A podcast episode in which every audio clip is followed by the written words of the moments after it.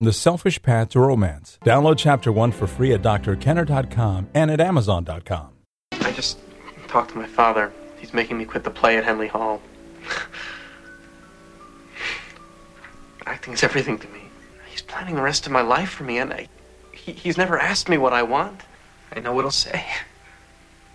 He'll tell me that acting's a whim and I should forget it. Just tell me to put it out of my mind for my own good and that's from Dead Poets Society. And that hurts. That hurts to listen to. When you have someone in your life who's powerful and you're living with them, you're dependent on them, whether it's your parents or whether you're living with an abusive spouse, somebody who tells you what you have to do, someone who tells you when you have to do it, someone who tries to control you. And how do you fight for your values? In this case, how does he fight? He wants to go into the theater. He doesn't want to go on his father's path for him in life. Well, with me today to discuss this is somebody who knows how to speak out. She is Lin Zinser, who is the vice president at the Ayn Rand Center for Individual Rights, which is a division of the Ayn Rand Institute.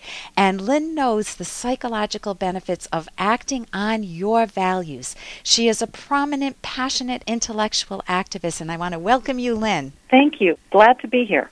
Now, many of us want to speak out. You know, we'll hear something that makes us feel angry or anxious or depressed on the news, and we may yell back at the radio or the TV set, and then we just throw up our hands and say, you know what, you can't fight City Hall. What's the use? But part of us wants to take action. How does anyone overcome their reluctance to speak out? Well, I think partly you have to have a value that is important to you that you want to take action about. And then you need to look go at the process rationally. You need to examine it, figure out what you can do, what is possible for you, yeah. and then start to educate yourself about it and okay. then take action. Okay, so like with the current healthcare situation, if you want to fight that battle, I mean, you can fight it in your own home too, with a parent who's telling you how to live your life or how to bring up your kids, and you can do it politically too. If you don't like what's happening in the political scene, then you need to educate yourself first. You need to understand the issues. That's what you're saying? Yes. That's and, exactly what I'm saying. And it can be very daunting and intimidating at first. Yes. And so, how do you take the baby steps to even take the first steps into becoming an activist? Well, I think it differs for every person. But one of the things you can do is set a small goal for yourself. You can set a small goal of writing a letter to the editor. You can set a small goal of saying that I will say to someone who I disagree with, I disagree with you. Yeah, just as simple as that. I disagree. Yes. And if they you say You do not have to give them the reasons. Okay, but then you, you sound can, like an idiot. You know, well, why do you well, disagree? Well, then you say, "I'm I'm not prepared right now." Right. Um, but I um, but I want you to understand that I disagree with you. Okay. Or it might not be the right time to argue with someone at that point. Okay. But just speaking up gives you tremendous sense that you are taking that baby step forward. Hey, I got to interrupt this because we've got to pay some bills. 30 seconds, that's it. A very quick ad, and then Ellen will be back. Romance. Ugh, I wish guys knew more about what we want from a relationship. Boy, I wish I knew more about what I want. Where's that ad I saw? Ah, here it is The Selfish Path to Romance, a serious romance guidebook. Download chapter one for free at selfishromance.com and buy it at amazon.com. Hmm, the selfish path to romance. That is interesting. Speaking up gives you tremendous sense that you are taking that baby step forward. Okay, so it helps you break through the barrier and give yourself some, um, just the beginning step. And of course, that's only step one. Step two would be to say to the person, I'm assuming, something along the lines of, I want to give that more thought. I want to give you a thoughtful response, not just my knee jerk response. I know I disagree. I want to gather, you know, I want to do more research or gather some, inf- or do my own thinking, and I'd like to get back to you. You know, if the person's Yes. reasonable. So that's where you start to grow. That's where you start to get immersed in the issues, whether it's health care or whether it's something in the personal area. Maybe your ki- your parents want you to bring your kids up in a way that you don't want to bring them up. You know, they want you to be more authoritarian or they want you to be more laid back and you want none of the above. So it can apply on all levels. Um, Ayn Rand, she's the author of The Fountainhead and Atlas Shrugged, and an amazing book with the amazing title of, shocking title to many, The Virtue of Selfishness, has said something along the lines of to refuse to face a fear is to assume that the worst is true. What does she mean by that?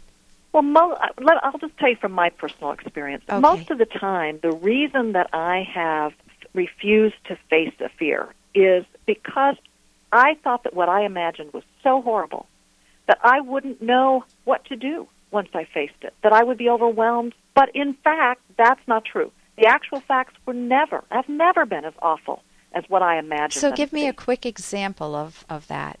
Well, I, I will just say that the first time that I spoke out on healthcare, that I actually um, did a talk, I was asked to speak to a group, and I went and I imagined that they were going to laugh at me, that they were going to have questions that I couldn't answer, that they were going to make fun of me, or just disregard everything that I had to say.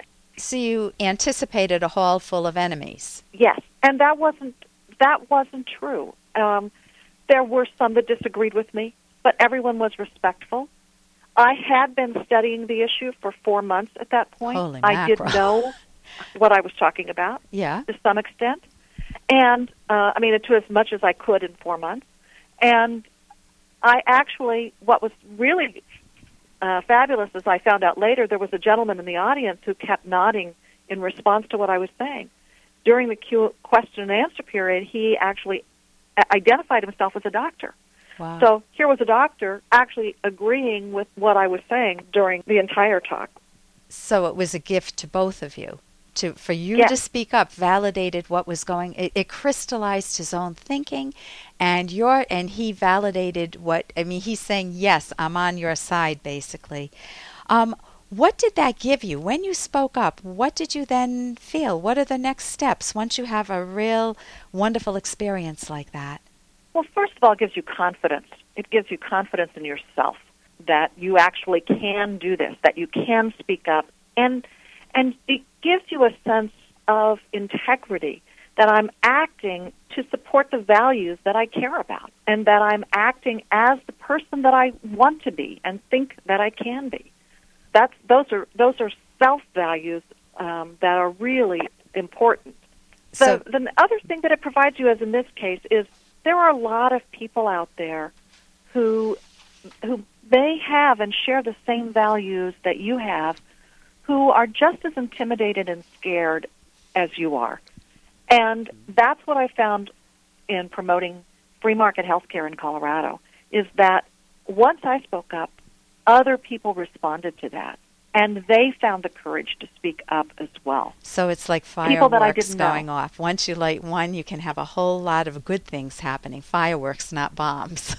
so, Yes. Yeah. So it's Yes. that's wonderful. Exponential. Yeah. And so I, I, how could people? What website could you give people to learn more about activism? they could go to the Ayn Rand Center.org. That's A Y N R A N D Center.org. And then if you'll search intellectual activism, there we have a whole page on how to become okay, an and there's a activist. lot more information there. Thank you so much, Lin, for joining us. Lin Zinser is the vice president at the Ayn Rand Center for Individual Rights, which is a division of the Ayn Rand Institute. Thank you, Lin. Thank you. And I'm Dr. Ellen Kenner on the rational basis of happiness. And here is a quote from my favorite author, from Atlas Shrugged, Ayn Rand.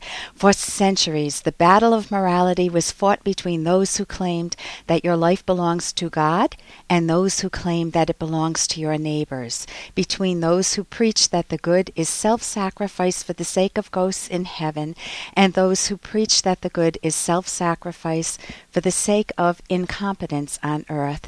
And no one came to say that your life belongs to you, and that the good is to live it That's from Atlas Shrugged, a fabulous book. I'm Dr. Ellen Kenner, and the good is to live your life. That's why I call my show The Rational Basis of Happiness.